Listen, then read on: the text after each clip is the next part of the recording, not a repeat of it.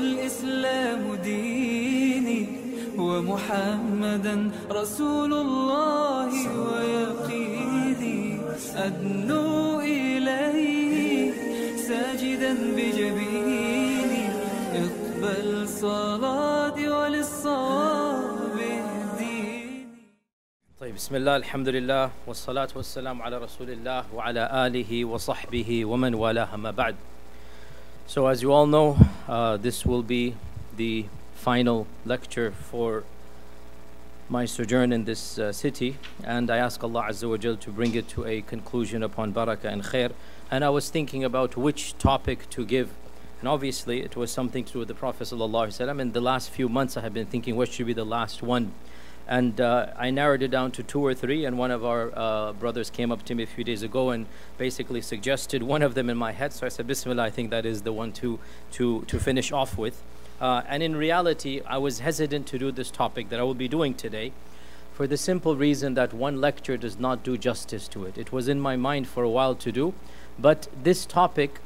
Wallahi, you will see for yourself. We will be rushing over so many points, and without exaggeration, this topic could easily have been done in maybe 10 lessons. It would have been some justice to it. But inshallah, at least something is better than nothing, as the saying goes. And what I wanted to do today is to go over why we believe that our Prophet was the single most successful person the single greatest leader, the single greatest educator, the single greatest human being who has ever come in the history of mankind. And the reason why this is difficult is because how do you enumerate? How do you put on a list that which doesn't really have an end?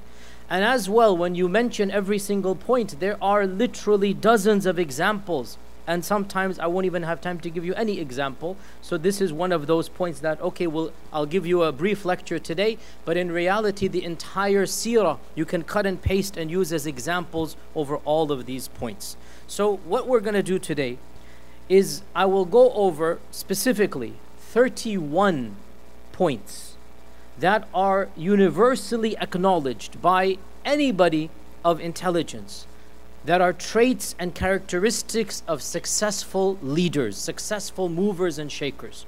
You will not be a successful leader unless you have some or all or most of these characteristics. And our Prophet ﷺ had all of them and even more than them, and he had perfected all of them. So, what we're going to do today is go over 31 characteristics. And why did I choose 31? Simply because of timing. Literally, I was going over this today and I had to stop because of time. We only have one lecture to do. And so every point is going to have maybe two or three minutes. And then, inshallah ta'ala, move on. I'll try to give at least one example. If I don't, then that's because it is self evident and you can find your own examples. And if you read any book on leadership, any book on being a, even a successful CEO, you will come across some or all of these points. And we will apply them to the Prophet ﷺ and demonstrate how perfect of a role model and how successful of a leader he was. And obviously, a leader is always the most successful of any group. So when we say the Prophet ﷺ is the most successful leader, automatically we imply he is the most successful human being in the history of mankind by any measure. The whole point of this lecture, you don't even have to be a Muslim to acknowledge that he is the most successful leader in all of human history. And that is why I've also tried to compi- compile some quotes that have been done by non Muslims who have studied the seerah, by philosophers, by intellectuals who have studied the seerah, and they have come to the same conclusion that the single greatest leader in the history of mankind, without a doubt, must be our Prophet. And I'll begin by quoting you a book that most of us have heard growing up. It was written almost 40 years ago in the 70s and it, uh, it, uh, it went on the New York Times bestseller and whatnot. And it was by famous intellectual of the last generation, Michael Hart. And he wrote his famous book, The 100, a ranking of the most influential persons in human history. Right? This is a book that became famous in the 70s, and uh, it was uh, a book that basically compiled the summaries, literally, of the 100. And the number one out of this list, and we all know who it is because we've heard about this book growing up, but very few of us have actually read that, that introductory chapter chapter, the number one on this list is the Prophet Muhammad sallallahu alaihi wasallam. And he says, and I quote from his book, "My choice of Muhammad sallallahu alaihi wasallam to lead the list of the world's most influential persons may surprise some readers. Remember, he's not a Muslim, and most of the people I'll quote today are not going to be Muslim. May surprise some readers and may be questioned by others. But he was the only man in history who was successful, sorry, who was supremely successful on both the religious and the secular level. This is what Michael Hart wrote. And in fact, even he is being limiting because he only says religious and secular, and we will see on many levels. So let us begin. Number one, to be a true leader, you must be a visionary and bring forth something new, a new product, a new model, a new vision. You must bring something new, or else you're not a leader, you're a follower. To be a leader, you must be a, a person who brings something new to the table. And our Prophet ﷺ, he didn't just bring something new in one area, in one department. In reality, this one point can be spent at least four or five lectures. He brought everything new, a new theology a new ethics, a new law. He had a new society in mind. And this is a topic that, in and of itself, we go, go into so many tangents. He brought totally a different paradigm. His model of a society was completely different than the world that he lived in. And this is something that is well acknowledged by many people. The famous uh, Russian philosopher Leo Tolstoy, he wrote that the legislation of the Quran will spread all over the world because it agrees with mind, with logic, and with wisdom. This is Tolstoy writing that the Quranic example, the prophetic example, it is unparalleled. One of the greatest minds of England of the last century, H.G. Wells, who wrote many famous novels, H.G. Wells writes The Islamic teachings have left great traditions for equitable and gentle dealings in behavior and inspired people with nobility and tolerance. These are human teachings of the highest order and at the same time practicable. Not only are they idealistic, but they're also realistic. These teachings brought into existence a society in which hard heartedness and collective impression and injustice were the least as compared to other societies. Islam is replete with gentleness, courtesy, and fraternity. End quote. So, a unique vision, bringing something totally different onto the plate. Number two, to be a leader, to be a successful leader, you must have sincerity. You must have motivation. You must show that ikhlas to the people around you. And no one can doubt the ikhlas of the Prophet wasallam. His entire seerah from the beginning to the end is an example of that ikhlas and self-motivation. He was not motivated by anything other than the true pleasure of Allah. And this is something that foe and enemy, friend and foe alike, they must must acknowledge every single incident from the famous one in which uh, Abu Talib says to him what do you want? We'll give you everything. The Quraysh came through Abu Talib and said that the kingdom will give you power will give you money will give you fame will give you. And of course that famous quote which is one of the most famous quotes of the seerah if they gave me the power of the sun and the moon I would not abandon what I am doing. And this is something that is readily acknowledged even by those who don't believe in the Prophet Montgomery Watt of the last generation he was was one of the famous Orientalists uh, uh, of England, and he died in 1953. Montgomery, uh, sorry, he died in the 60s, but his book was written 53. Sorry, Montgomery Watt, when he's writing a seerah, he was one of the first non-Muslims to write a sympathetic seerah in the 1950s, like one generation ago. One of the first non-Muslims. He has a book called Muhammad in Mecca, another called Muhammad in Medina. These two books they form the basis for sympathetic seerah amongst non-Muslims. Before him, generally it was very unsympathetic. Montgomery Watt writes his readiness to undergo persecutions for his belief, the high moral character of the men who believed in him and looked up to him as a leader, and the greatness of his ultimate achievement all argue for his fundamental integrity. All evidences prove his fundamental integrity. Then he says, and this is a problem that still irritates non Muslims to this day to suppose Muhammad was an impostor raises more problems than it solves. You understand this point?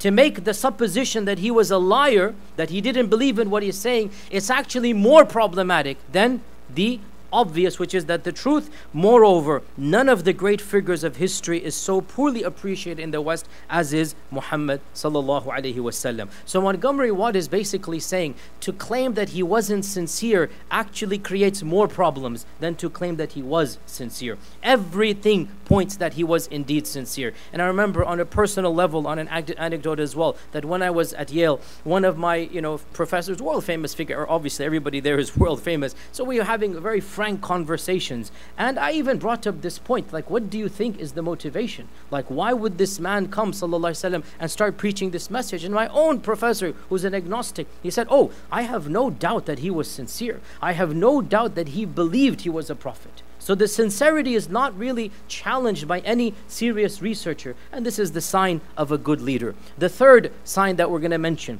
is the fact that the Prophet ﷺ had to undergo personal struggles in his own life to become a leader. In other words, look at where he began and look at where he ended. He was born into a family that was relatively unknown. He was obscure by, by and large of, of, even of the civilizations. The Arab civilization was one of the most backward at the time. He didn't have wealth that he was born into. He didn't have power. He wasn't born in a line of kings. In fact, everything that he did, Allah Azza wa allowed him to create his own legacy with the help of Allah subhanahu wa ta'ala. He began with nothing, orphaned at birth, without even money throughout his early years, without any power behind him, without any army, without even a formal education. And yet, look at where he went in the short span of a lifetime. One of England's most famous philosophers of the last generation, Thomas Carlyle, he writes that one other circumstance we must not forget, meaning of the Prophet,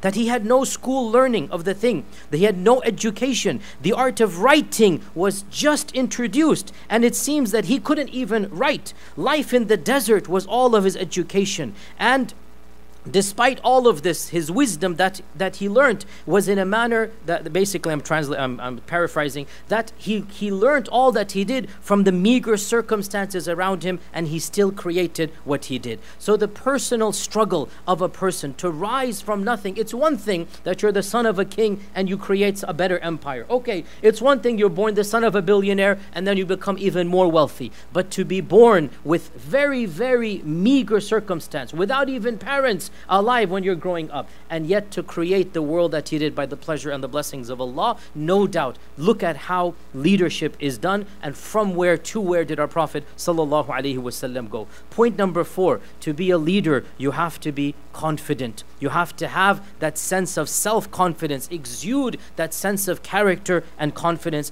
and your followers need to sense that as well. A true leader has to believe in his own product and be its champion. And Karen Armstrong, the famous, you know, uh, uh, educator of our time, she's still alive. Karen Armstrong, she says that Islam is a religion of success Unlike Christianity, Karen Armstrong was a nun. She was a believing Christian for over 25 years of her life. She was a dedicated her life to the church. If she says anything about Christianity, she has the full right to, to say so. Unlike Christianity, which has as its main image, in the West at least, a man dying in a devastating, disgraceful, helpless death, Muhammad was not an apparent failure. He was a dazzling success, politically as well as spiritually, and Islam went from strength to strength to strength. This is Karen Armstrong writing. The strength of character of the Prophet sallallahu alaihi wasallam. Point number five to be a leader, you must be eloquent. You cannot be a leader when you're not eloquent. And you must have effective communication skills. You must be an effective speaker, an effective public speaker. And there is no question that our Prophet ﷺ was given, as he himself said, I have been given the most concise and precise of speech. Utitu jawami al-kalim. I have been given the most succinct of speech. And we study the wisdom of the Prophet ﷺ every day after Isha when I'm here. We do Riyadus Salihin and we derive so many pearls from what the Prophet ﷺ said. And also, uh, also, when you look at his khutbahs, when you see how he impacted people through his speech, one of the Arabists, i.e., the person who would compile Arabic dictionaries and uh, was an expert in the Arabic language, and he wrote the famous dictionary, Stanley Lane Poole. His dictionary is very famous, Stanley Lane Poole. He lived in Egypt many years. This is back in the 1800s. He writes, that Those who saw him were suddenly filled with reverence. Those who came near him loved him. Those who described him would say, I have never seen anyone before him or like him, uh, after him like him. And he was of great tacit taciturnity means he spoke little but when he spoke it was with emphasis and deliber- deliberation and no one could forget what he said this is stanley lane poole writing about the eloquence of the prophet point number 6 to be an effective leader you cannot be a coward. You have to be courageous. You have to be bold. You have to be decisive. And in the entire 63 years of the life of the prophet sallallahu alaihi wasallam never once did he even indicate the whiff of fear. Never once did he have any doubt. Never once was cowardice displayed from him. This despite the fact that he was physically attacked. Assassins came to kill him. Arrows were thrown at him. Spears were lodged in his own face and mouth. And in fact, during some of the battles, he was the one at the very forefront. The companions fled in the battle of Hunain, and the Prophet stayed put as the arrows were coming. He's saying, Come to me, come to me. That is what you call courage hadith in Sahih Bukhari that at night there was a large crowd, a large cry that came out, a large sound. We didn't know what it was. We came out of our houses timidly and we found the Prophet ﷺ had already jumped on the horse of a Sahabi without even a saddle. He had his uh, his, his sword around his neck hanging, and he had already come back from the place of the noise, saying, You have nothing to fear, you have nothing to fear. This is the true leader, courageous at the very forefront. In fact, the Prophet ﷺ was the one the Sahaba would turn to at times of distress and they would get uplifted. Point number seven to be a leader, you have to be persuasive, you have to be able to convince people of your message. And look at how many people he convinced. From the very early beginnings of Islam, when the tribal chieftain Amr ibn Abasa came and there was only Bilal and Abu Bakr and he said to him, Who are you? He said, I'm a prophet. He said, What is a prophet? Never heard of a prophet. And within a five minute conversation, Amr ibn Abasa accepts Islam. To the number of pagans and mushrikuns who converted, to the chief rabbi of Medina who converted simply by looking at the Prophet ﷺ, to that chieftain who was a Christian of the uh, lands of Yemen, Adi ibn Hatim, who came to him. The Prophet ﷺ persuaded all of those people to believe in him. And not only that, he continued to persuade people, even those that have never seen him like us. We are persuaded by his truth and his uh, character. Imagine, you don't even, we haven't even seen the Prophet ﷺ, and we are yaqeen that he is indeed the Rasulullah. And this is something that one of the greatest leaders of Christianity of our times, Pope John Paul II, he acknowledged when he said, The religiosity of Muslims deserve respect. It is impossible not to admire their fidelity to their Prophet, to their prayer, the image of the believers in Allah who, without caring for time and place, fall on their knees and immerse themselves in prayer remains a model for those who invoke the true God, in particular for those Christians who, having deserted their cathedrals, pray only very little End quote. In other words, Pope John Paul II is saying the faithfulness of the Muslims in believing in their Prophet, we as Christians should learn from that. How dedicated they are, that they are observant. And this goes back to we are persuaded by the Prophet even though we haven't even seen him. We believe in his message even though we haven't heard his own voice. And this leads me to the next point, point number eight, that it's one thing to follow, it's another thing to be loyal. People follow sometimes out of greed, sometimes out of fear, but loyalty comes from the heart. And our Prophet ﷺ inspired loyalty like no other person. Heraclius' question to Abu Sufyan Has anyone ever abandoned the faith after having embraced it? And he said, No, no one has ever embraced the faith and then accepted. Point number nine you can be loyal, but then to have that combination of fear and love and respect is something that only the Muslims have for the Prophet. The leader inspires true love and not just loyalty, not just we agree and we're obeying, but we want to genuinely sacrifice for you. And of course, there are so many examples, amongst them, the famous one when the Quraysh and the Mushrikun tricked uh, after Bi'r Ma'una, they tricked some of the Sahaba and they massacred them. And the famous incident of Zayd ibn Wathana having been brought to the execution, and one of the people taunted him, Don't you wish that Muhammad was in your place? And his famous response, No, wallahi, I would rather die than even a thorn prick the foot of the Prophet. And no, but he's not lying, he's about to die. He doesn't even know his words are going to be recorded and remembered in history. That sense of genuine love and respect that we all know, and those outside of our faith, they mock our faith for sometimes going to excesses, and there is true sometimes some Muslims do, but that genuine love that comes is the sign of a true believer. Gandhi, believe it or not. And by the way, why are all of these readers and, and, and intellectuals quoting the Prophet and talking about him? Very simple. Leaders study other, other leaders, philosophers study other thinkers. So when I quote all of these people, imagine Tolstoy in Russia in the 1850s is studying the Prophet sallallahu alaihi wasallam. I'm going to quote Napoleon. Why is Napoleon studying the seerah? I'm, I'm quoting Gandhi. Why is Gandhi studying the seerah? Why? Because every mover and shaker is wise enough to know I need to study the movers and shakers before me. Every true leader is humble enough to know let me see what the previous guys did so that I can learn from their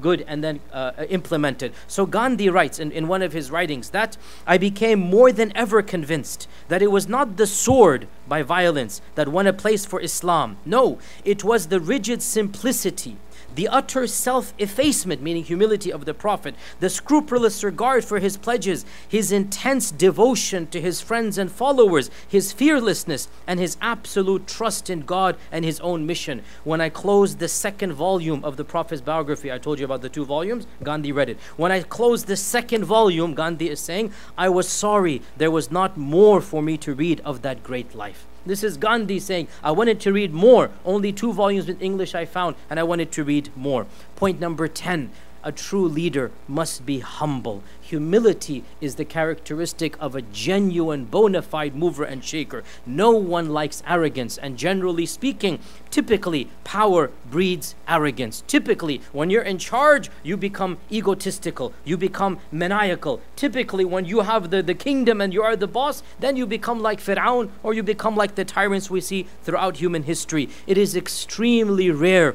to find a humble leader, and yet the lifestyle of the Prophet, his his genuine humility cannot be doubted by anyone. He would not even like that the Sahaba stood up in his presence. He ate and lived like everyone else. He sat down on the floor to eat the food that was given to him. He couldn't be told apart from his own followers. When somebody entered the room, they would find everybody dressed exactly the same. Reverend Bosworth, one of the Scottish uh, uh, Orientalists of the, of the uh, last generation, and also somebody who opened the door for studying Islam in a more sympathetic light. He wrote in 1874, 150 years ago, he wrote, and he, he has a small biography of the Prophet.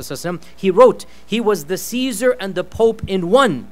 But he was the Pope without the Pope's pretensions, and the Caesar without the legions of Caesar. In other words, without the fancy clothing and without the army of the leaders, without any bodyguard, without a palace, without a standing army, without a fixed revenue if ever any man had the right to say that he ruled by divine right, it was Muhammad sallallahu alaihi wasallam, for he had all the power without its instruments and without its supporters. So this is Reverend Bosworth writing about the life of the Prophet sallallahu alaihi wasallam. Point number 11, a true leader has to act strategically and make the best of every situation. And this is something we find of the Prophet sallallahu alaihi wasallam in every circumstance, no matter what he had, he made the best of it and he comes out a winner. The entire life is a strategy. Uh, the entire seerah is a strategy of the Prophet. And if you listen to any lecture of mine or any seerah chapter, you will find this strategic excellence of the Prophet.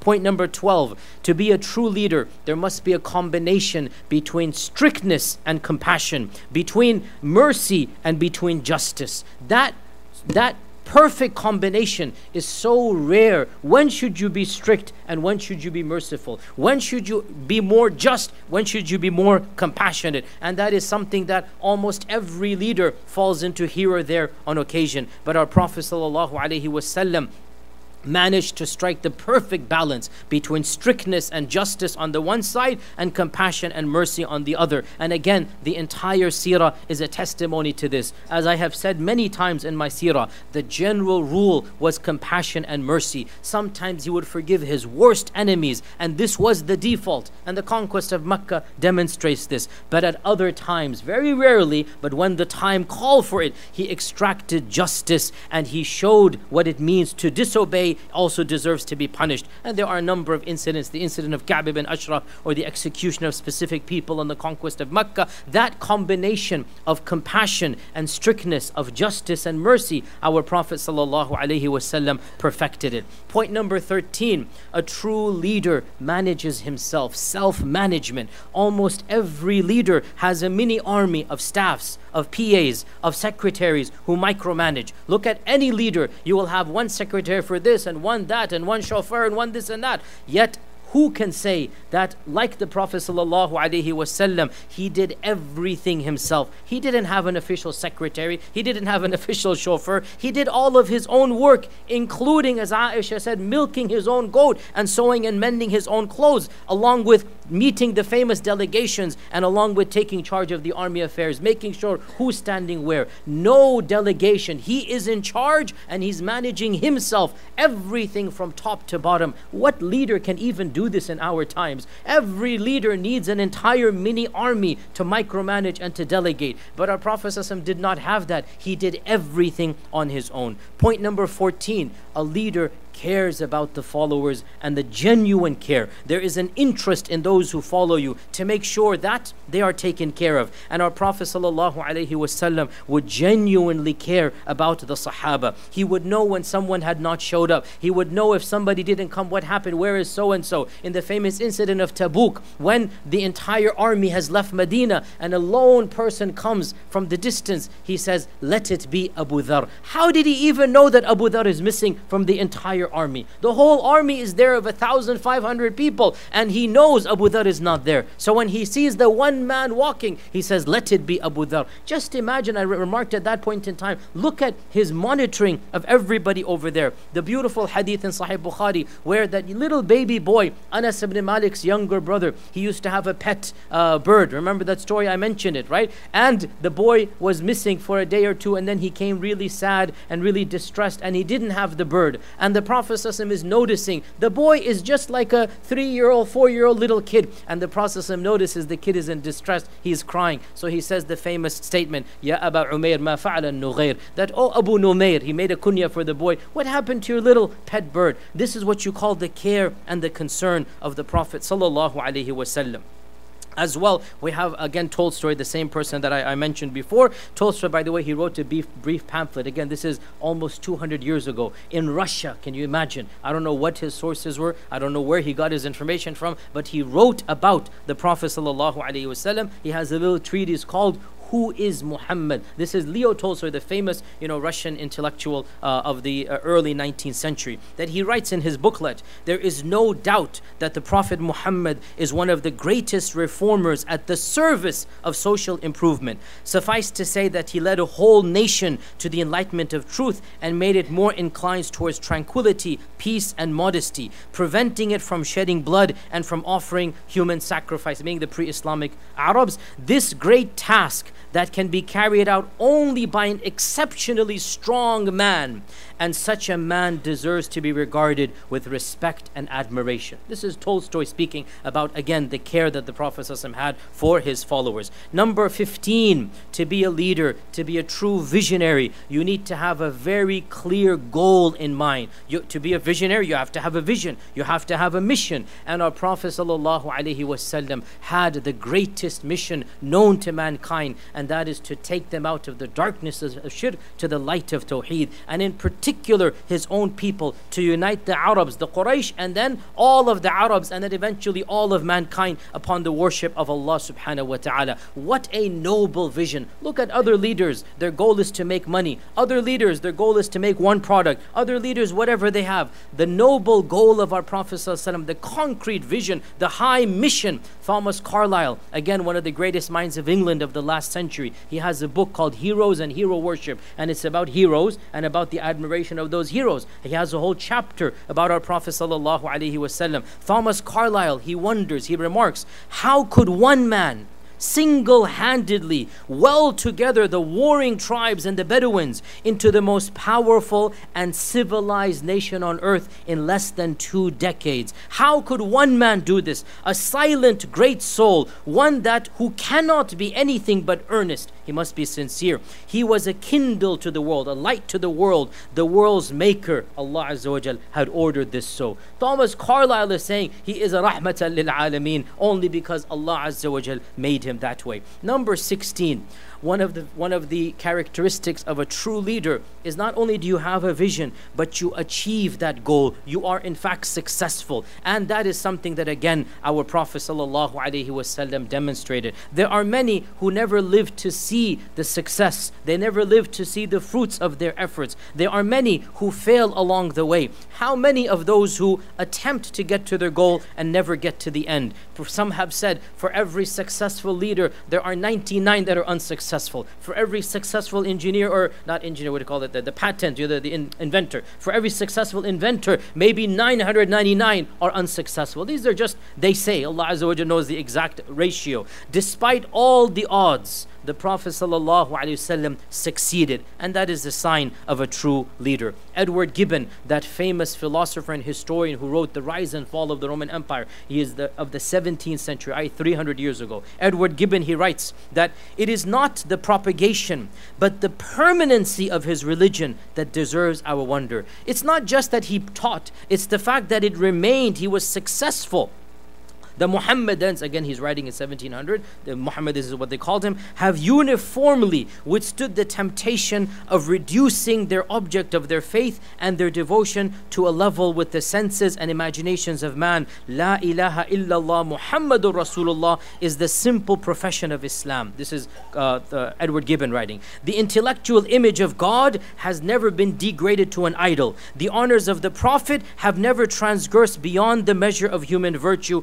and and his ideas have remained amongst his disciples within the bounds of reason and religion. I.e., he is saying the message that the Prophet came with, it has lasted. And in, he goes on and on. Indians, Africans, Turks, they have all taken this message and they have implemented it. This is somebody writing 350 years ago and he's marveling. We're not surprised that the Prophet taught, we're surprised that the message lasted so much. And all of these diverse people are implementing it. Number 17 to be a true leader is to lead by example. Actions speak louder than words. He didn't just talk, sallallahu alaihi wasallam, he led by example. He was literally in the trenches in the battle of the trench. He was at the forefront of every major battle. He was at the head of the army in Hunain. He himself participated in the assembly line of carrying bricks when the masjid is being built. And the list goes on and on. He led by example and not just by command and speech. He himself did the same chores. He himself walked when people had to walk. In the famous incident where in the Battle of Tabuk they had to share three people to a camel. Ali radiallahu anhu said, Ya Rasulullah, you know, me and my, my colleague, we will, we will uh, walk and you stay on the camel. And he smiled and he said, Neither are the two of you any stronger than I am, nor am I in any less need of the ajr than you two. We will share equally on the camel. All three of them then shared the camel. He's leading by example. When we read about his simplicity. He set the standard so high that none of us can even come close to it. When we read about his worship and tahajjud, we marvel how could he do that and still do what he did. In every area, he led not only by action but also by example, not just talk but demonstrating what it means. Number 18, a successful leader manages diverse groups of people not just one category of people. And our Prophet wasallam, he managed people from all different backgrounds, from all different races. W. Montgomery Watt, again, the famous person who wrote Muhammad in Mecca and Muhammad in Medina, the two volumes, he says, in his second volume, Muhammad in Medina, we may distinguish from Muhammad three gifts. The first of them, he says that he could, you know, he was like a prophet and whatnot.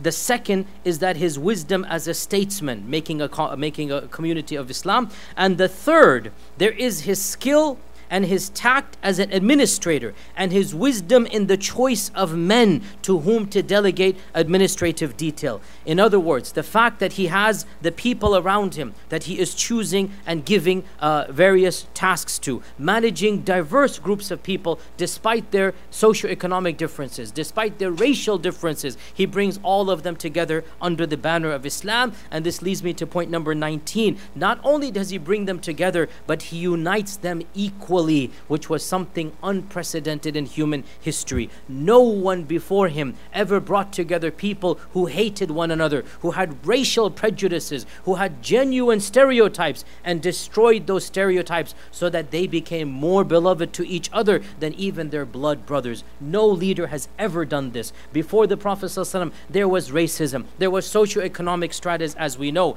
After that, all Muslims came together and they put their differences aside.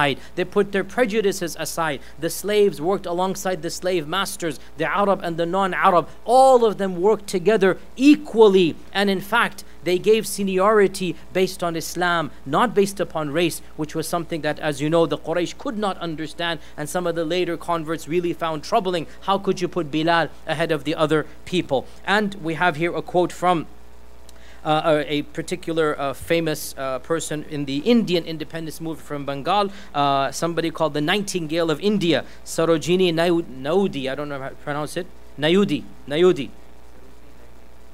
Naidu, okay, Naidu, okay. She has a little treaty. She was a follower of Gandhi, by the way, and she played a major role against the British uh, from the state of Bengal. Uh, she has this quote about the Prophet sallallahu alaihi wasallam. It was the first religion that preached and practiced true democracy. By democracy, she means equality here. For in the mosque, when the call for prayer is sounded and the worshippers are gathered, the democracy of Islam is embodied five times a day when the peasant and the king kneel side by side and proclaim together Allahu Akbar. No other tradition, no other ideology brought together enemies and made them brothers under the banner of whatever the ideology was other than Islam. Point number 20 a true leader nurtures talent, he fosters creativity. A true leader sees what every person is capable of and then channels them in that direction. And we see this throughout the seerah. The Prophet ﷺ chose the right people to be the leaders for whatever they did. He chose, he encouraged Hassan ibn Thabit to become the poet that he did. He told uh, Abu Huraira to, give special time with him for hadith because he would become the one who narrated hadith.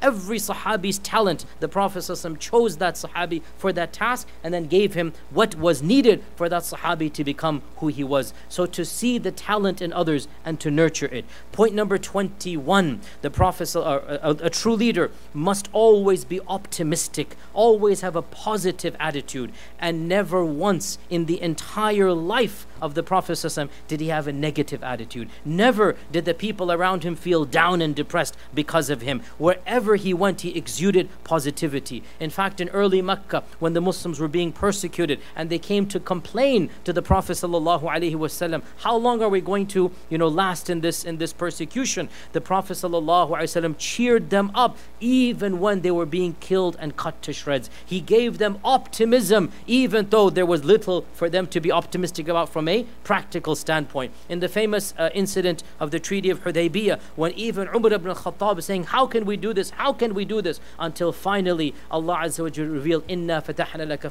mubina. And the Prophet said, Oh Umar, it is a fatah from Allah. How? What?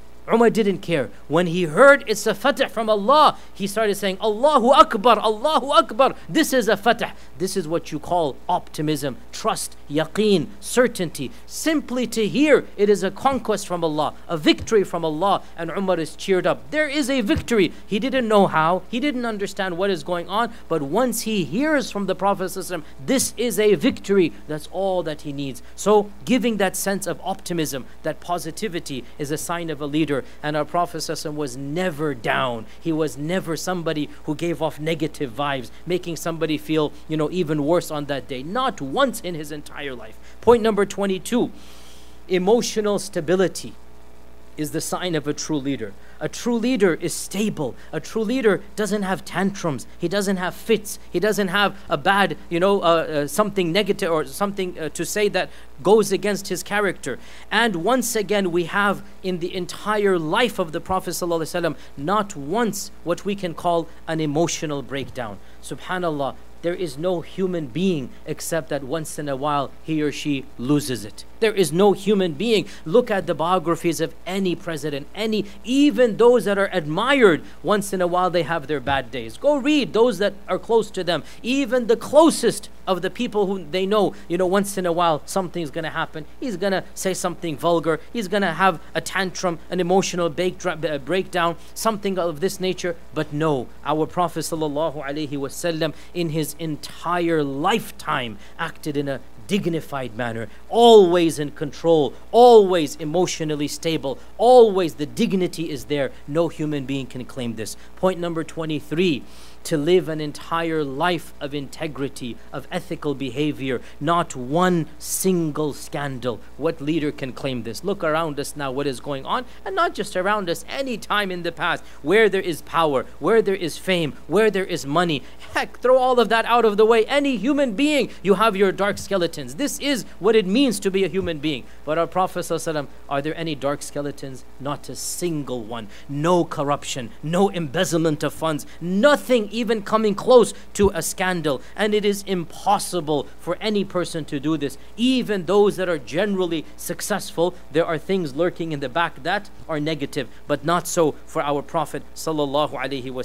Once again, Thomas Carlyle he writes, bigots claim that Muhammad sought personal fame, prestige, and rule. No, the son of the desert, the man with the greatest of souls, the merciful, the passionate, the revered, the wise. He had a great heart, void of worldly aspirations. He had excellent intentions. He was not seeking the upper hand with his silent soul. He was one of those men who cannot be but faithful and serious. The ethical behavior, something that is Uh, indicated even by those who don't believe in Islam. Point number 24, and this is again absolutely amazing. Not only did he have ethical behavior, not only is he embodying the highest level of integrity, but he creates that integrity in his followers. Those who follow him, they improve their lives even in private. What leader can do this? Think about it. Even if there's a good leader, the people around him are generally going to be corrupt, or there's going to be some corrupt, or there's going to be some charlatans and opportunists amongst them.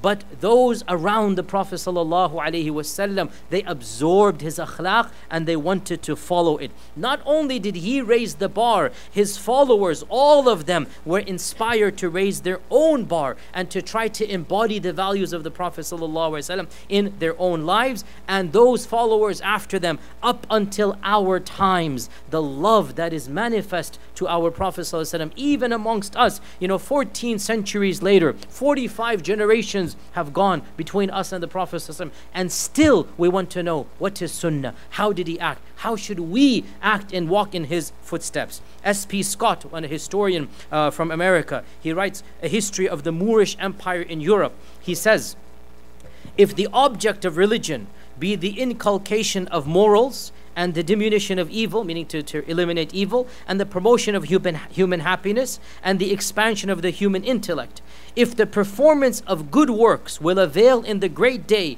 when mankind shall be summoned to its final reckoning, it is neither irre- irreverent nor unreasonable to admit that Muhammad was indeed a prophet of God. Meaning, to summarize, what he's saying is if you're going to judge religion by the impact it has on its followers, there is no question that Muslims have been impacted by their prophet more than any other person. If a prophet is judged by his impact on his followers, no group on earth has been impacted more by their own prophet than the Muslims have by the Prophet Muhammad sallallahu alaihi wasallam. Point number 25 of the signs of a true leader is to recover after a tragedy, to come back after something negative happens. And our Prophet ﷺ suffered a number of setbacks, a number of calamities, and he kept on rebounding back after every single one of them. We don't like to think about those negative times or we gloss over them, but imagine a dead carcass thrown onto him and he is there while people are laughing around him.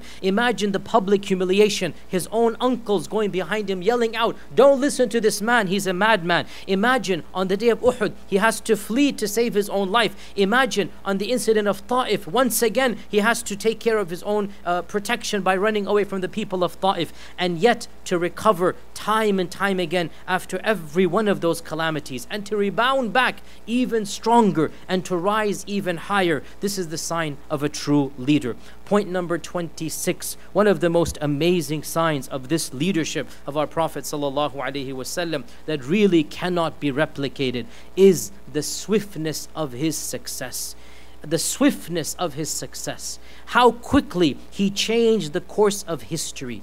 23 years was his time of being a prophet. And of them, only 10 when he was politically engaged. The first 13 is just da'wah. Only 10 years where there's politics and there's wars going on. And yet, he changed the entire course of history in that short period of time. How many people strive for years, decades, maybe even they'll just lay the foundations and die, and somebody else will then reap the benefits of that research and work. But our Prophet, not just in one lifetime, but in one decade, was able to accomplish what no one else was able to accomplish in many, many centuries. One of the great philosophical historians, Will Durant, he has a, a multi volume book about the history of philosophy, well known. Anybody who knows philosophy knows Will Durant. Will Durant He's one of the greatest minds, really, of the last century. He writes about the influence of the Prophet on world history. And he says in one paragraph In the year 565, the Emperor Justinian died,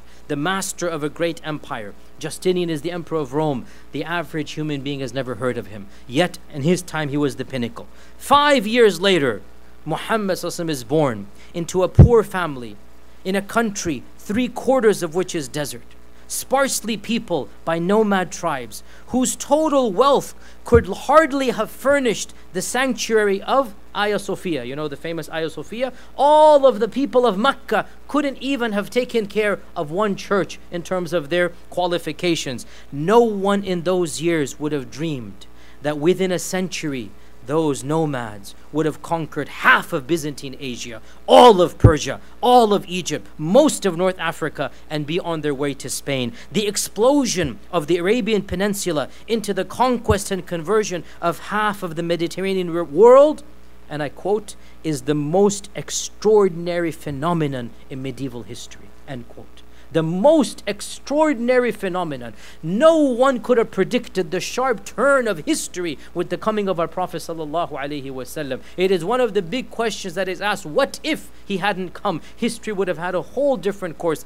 The impact that he has had on history is something that truly we can say no one changed the course of history like he did. Again, even if you're a non-Muslim, this is something you have to acknowledge. Point number 27: With all of this success, you would think he had so much resources, but no, limited means, limited followers, yet the impact was beyond measure. Very finite resources, yet the amount of impact he had is literally beyond measure. Think about it. How much wealth did he have in his personal life? Even the Arabs, how much wealth did they have? Think about it. How many armies did he have? How much weaponry? How much power? Think about it. Hardly anything. And yet, with that small amount, literally the entire course of history is changed. Alfred Guillaume uh, died in 1965. He was one of these Arabist professors at Oxford. Uh, he used to teach Islamic studies at Oxford uh, two generations ago and also at SOAS. Alfred Guillaume, he writes, Muhammad accomplished in his purpose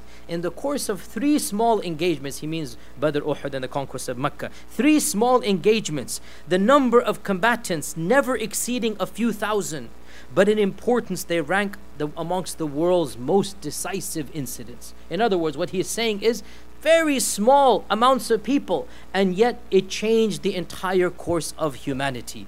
Point number 28 to be a true leader personal family life. How many are the leaders? They are successful in business, but a failure at home.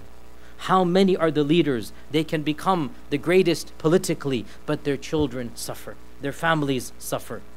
Almost all great leaders, almost all of them, their success comes at some failure, and typically that failure is in the families. This is the reality. Yet our Prophet ﷺ managed to raise successful children. His families were the best of families. He managed multiple relationships with his wives. And point number 29, following up from that, not only was his personal life successful, but his family and his wives, the, our mothers and his children, the, uh, the daughters of the Prophet they were amongst his closest, if not the closest admirers, and genuinely respected him. And that is something that is very, very rare, and it is the sign of a true person. SubhanAllah, uh, I mentioned this quote many times. Sufyan ibn Uyayna said this, one of the great scholars of, of our tradition, and this is a well known quote. It is actually narrated from many, many of the early scholars. They said, The people who least respect a scholar is his own family. The people who least respect a scholar is his own family. Why is this? I'll tell you why. It is because the family sees the humanity of this person whom everybody raises up. The family sees the flaws that nobody else sees. And so when they see people raising somebody up and they know the flaws, they can't raise him up that level. This is the reality of human existence. True respect is when those that are closest to you respect you. True admiration is when your own family admires you. And our Prophet ﷺ, there is no question that his wives and his daughters, his immediate family, were his most ardent supporters and followers. In fact, subhanAllah, even more so than this, that to manage one family is difficult enough. All of us are struggling with that. To manage, mashallah, tabarakallah, nine at one time it really is the sign of a, of a, a, a, true leader and a genius. Not just this, but when the Prophet gave our mothers the choice, you want this dunya, I'll give it to you. Or you want me, then you will have to accept my lifestyle. You know what I'm talking about, the, the famous choice that took place, right? You want this dunya, go, I'll give it to you, and I'll give you talaq. You want me, choose this lifestyle. Ibn Abbas said, not a single one of the mothers hesitated in choosing him over this dunya. What does that show you? What does that show you? Think about it. All of his wives, all of our mothers, never once did they have a disrespect for him. Imagine that. Never once did they genuinely look down upon him, even though marital issues happen, as we said. But even in those marital issues, there is genuine respect and genuine admiration. And that is something that cannot come from this world. It is a true prophet of Allah. No leader can have a relationship where his own wife, his own children look up to him with that admiration. This is not human. This is only from up there. And that is from Allah subhanahu wa ta'ala. Point number 30. And we're coming to the conclusion. Point number 30. Subhanallah the true leader is never somebody upon whom the whole mission ends with his death. The true leader creates other leaders. The true leader creates a new generation of leaders.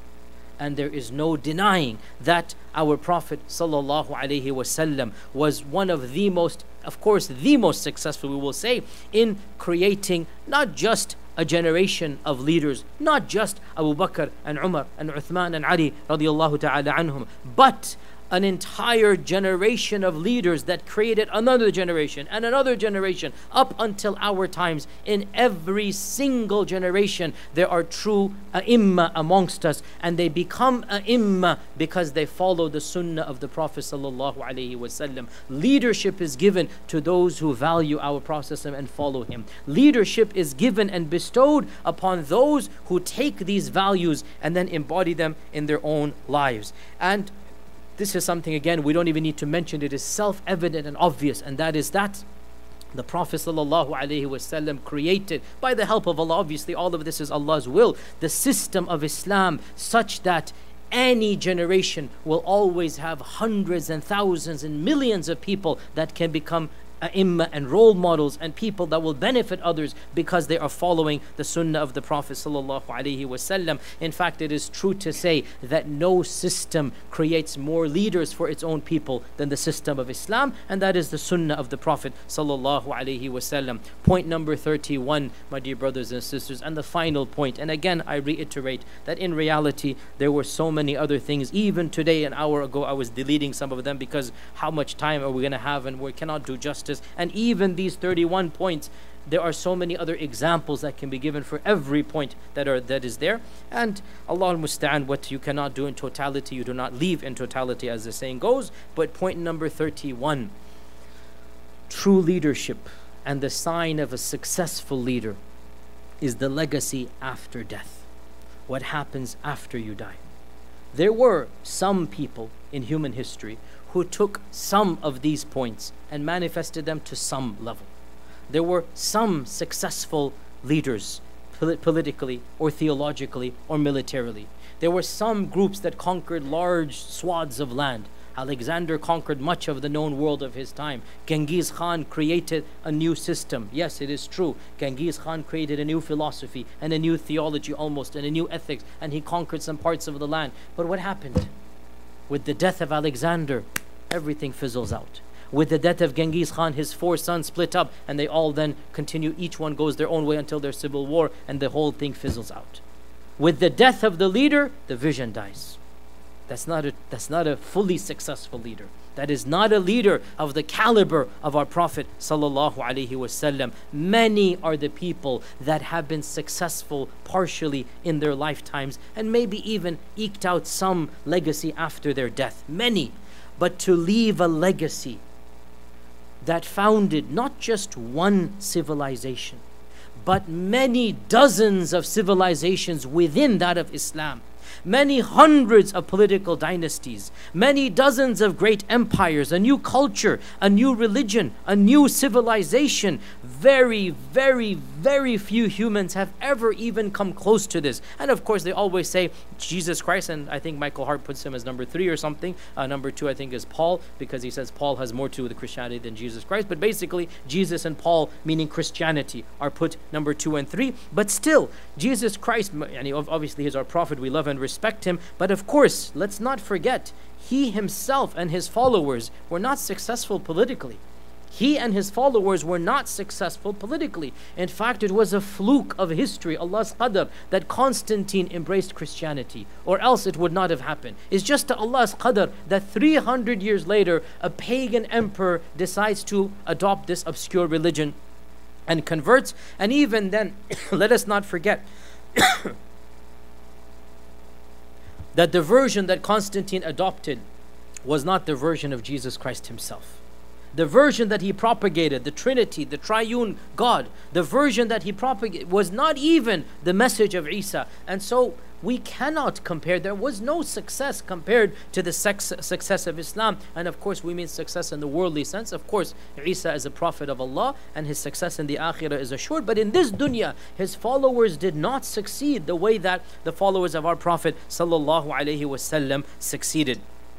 Uh, Lamartine, one of the historians of France, uh, again 300 years ago, he wrote a book called History of Turkey. And of course, you remember at that time when you say Turkey, you meant the Muslim world, the Ottoman lands. History of Turkey. And he writes in his book, philosopher, orator, apostle, legislator, warrior, conqueror of ideas, restorer of rational dogma, the founder of 20 terrestrial empires He's saying 20. In fact, there's more than 20. And of one spiritual empire, that is Muhammad. As regards to all standards by which human greatness may be what may be measured, we may ask, is there any man greater than he? This is a powerful phrase and we, I agree with it 100%. As to regards to all standards by which human greatness may be measured, we may well ask, is there any man greater than he? It's a rhetorical question. Who did more than him? Then he goes on. If greatness of purpose, the vision is large. Smallness of means, very little to begin with. Outstanding results are the three main criteria of human genius. This is very profound. Large vision, small thing to begin with, and uh, uh, and outstanding results, successful. Who could dare compete with any man greater than that of Muhammad? So think about that. Powerful statement. The most famous men created arms and empires only. They founded, if any at all, no more than material power, Alexander the Great, for example, right? Often which crumbled away before their very eyes. This man, meaning the Prophet ﷺ, merged not only armies, legislation, empire, peoples, and dynasties, but millions of men in one third of the inhabited world. Again, he's writing 300 years ago. Right now, it's over the entire globe. And more than that, move the altars, the gods, the religions, the ideas, the beliefs, and the souls on the basis of a book, the Quran every letter of which has become law. He created a spiritual nationality of every tongue and every race End quote. And again, this is Lamartine, one of the famous historians of France, and he has a book called The History of Turkey, uh, I think in three volumes. And this is a phrase about our Prophet sallallahu alaihi wasallam, and one of the greatest uh, minds of the previous century, somebody whom we've all heard of because of the impact that he's left, George Bernard Shaw. Again, perhaps one of the last of the great philosophers of,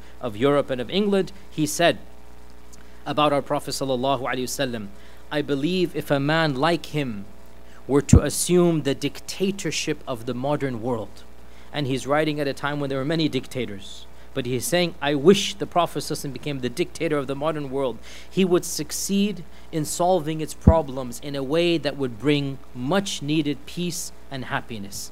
I have studied him, the man and his message And far from being an antichrist, because in his time they called him an antichrist, he must be called the savior of humanity. This is coming from George Bernard Shaw. Far from being a negative and evil person, he must be called the savior of humanity. I have prophesied about the faith of Muhammad وسلم, that it would be ex- acceptable to the Europe of tomorrow as it is being acceptable to the Europe of today, meaning I prophesied that Islam will spread in Europe as it is beginning to spread today. George Bernard Shaw wrote this almost 100 years ago. These, my dear brothers and sisters, are some points, 31 out of many, many more. And these points were not spiritual. They are not Allah's blessings on him. I gave that the first of the seerah almost nine years ago. We talked about that. The blessings that Allah has given to the Prophet. These are not the spiritual side. We're not talking about the Hawd. We're not talking about Firdaus. We're not talking about Kawthar. We're not talking about the Shafa'atul Udhma. Those are a separate category and they are something that are without a doubt more important to us than these. We are today summarizing and mentioning that which even non Muslims must acknowledge. That which, even if you don't believe in the spirituality and the theology, you must recognize that this human being, sallallahu alaihi wasallam, was the single greatest human being who ever walked the face of this earth. He accomplished more with less and in a swifter time frame and in a more permanent legacy than any human being has ever done. Whether you agree or not with his teachings, you cannot deny that he was the single greatest leader and most effective human being that this world has ever seen. And then the question arises if you're going to acknowledge this, how can you not acknowledge that he was sent by Allah subhanahu wa ta'ala? It is illogical to say, as every one of these people that I have quoted have said, it is illogical to say he was so great and then don't go the next step and say this must be something that the one above gave him. That doesn't make any sense. But such is the reality of people that they will acknowledge this greatness, but then their hearts will not see the truth. And this is ذَلِكَ هُدَى This is the guidance of Allah subhanahu wa ta'ala. As we come to a conclusion, not just for today's talk, but an entire almost decade long of lectures and legacy and speaking about especially the Prophet ﷺ and about the seerah. I pray that Allah subhanahu wa ta'ala blesses each and every one of us with a true love for the Prophet sallallahu alaihi wasallam. I pray that our Lord, even as His wisdom dictates, that He did not allow us to see the Prophet ﷺ in this world, that He not deny us to see Him on Judgment Day. I pray that Allah subhanahu wa ta'ala allows us to witness the Prophet on Qiyamah and to be called by name on that day to the Hawd. I pray that our Prophet ﷺ recognizes each and every one of us from our wudu and from our salah and He calls us out by name to drink from the hawd. I pray that we drink from that hawd after having been given permission by our Prophet wasallam, a drink that will forever and ever and ever eliminate thirst from us. I pray that we are resurrected in the company of the Prophet wasallam, and that Allah azza wa jal gives him permission to mention us in His shafa'ah, and that we are granted His shafa'ah on Judgment Day. I pray that in in our in in Jannah itself we are allowed the visitation of the Prophet wasallam, and we're allowed to be in his company. One of the Salaf was said that in Jannah all you need to know is that in it is the Prophet sallallahu alaihi wasallam. We ask that Allah Azza wa Jal causes us to enter Jannah and to be with our Prophet sallallahu alaihi wasallam and to interact with him and to hear him and to see his blessed face. I pray that Allah subhanahu wa ta'ala causes us in this world to always study the Sunnah and to always want to be eager to be following the footsteps of the Prophet sallallahu alaihi wasallam. I pray that on a personal note as well that if I have said anything that is incorrect, that if I've ever ascribe to the Sunnah or the Seerah anything that was incorrect, that Allah Azza wa Jal forgive me for that, for it was a mistake and it was from the whisperings of shaitan. And I pray that any good that I have ever done, especially with regards to the Seerah and the Sunnah, that Allah subhanahu wa ta'ala make it a means of shafa'ah for me and my family and for all of us on Judgment Day. وآخر دعوانا أن الحمد لله رب العالمين سبحانك اللهم بحمدك أشهد أن لا إله إلا أنت أستغفرك وأتوب إليك My dear brothers and sisters, all things must come to an end and even if I had not circumstances had not dictate that I leave this blessed community some things would have happened either you to you or to me where this would come endings are always inevitable nothing lasts forever other than Allah subhanahu wa ta'ala al-baqa'u lillah everything perishes except for the face of Allah subhanahu wa ta'ala. My beautiful time in this community is coming to an end and I leave with great sadness and it is truly a sadness.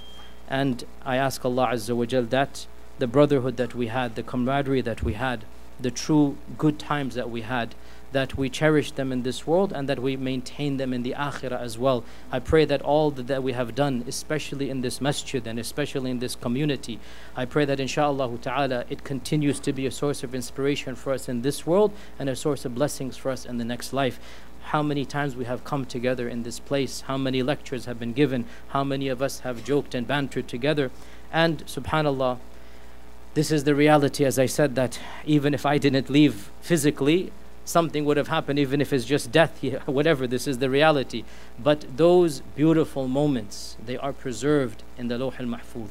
And as we know, the, in Jannah it is mentioned, and the Quran mentions this and gives an ishara that because time is eternal and memories are perfect, every single incident will be remembered by the people of Jannah of this world. Every incident. And so I pray that every single interaction we had, inshallah, we will reminisce about it in Jannat al Firdaus al A'la. That as we have gathered here today, together so many times, some of us, mashallah, for all nine years, some of you were here in the beginning, left, others have moved in the middle, others have moved and left. This is the reality that people keep on moving. But every time we were here, we gathered together for the sake of Allah. I pray that our intentions were sincere and that we did something truly for the sake of Allah, that some blessing and khair was uh, brought about by the blessings of Allah subhanahu wa ta'ala. My words are coming to an end. As you can tell, I am babbling, and that is because I am uh, emotional at this time. Um, we have had, my wife and I and my children have had a beautiful time in this community. Uh, I feel that we will not face the same love and the same respect anywhere else that I go. And it is with great sadness that uh, this is coming to an end. In any case, Allah musta'an wa alayhi tuklan. And inshallah ta'ala, even if my physical uh, place in Memphis is no longer here, inshallah, my heart will encompass all of you and your hearts will encompass us, inshallah, I know. And inshallah, visits will be there regularly. And inshallah, I am confident that our paths are going to cross. But I will miss uh, this facility and this masjid. And I know that inshallah, next time I come, it will be in the next facility, inshallah. That is my goal, inshallah. Please don't disappoint us now, inshallah. That after all these years, inshallah, we want to now have the new the new place, inshallah, open up. So, inshallah, Inshallah. Well, then that means even quicker, make sure that the place is opened up. There's more of a, a burden on you. Uh, Allah musta'an, may Allah Azza wa Jal accept all that we have done, all of us, all of us, not just me, all of us that we have done. ربنا تقبل منا إنك أنت السميع العليم وتب علينا إنك أنت التواب الرحيم. On behalf of myself, my family, all four of my kids, sincerely, Jazakumullahu khairan. I thank each and every one of you for giving us this beautiful opportunity. This has been a beautiful time of our lives.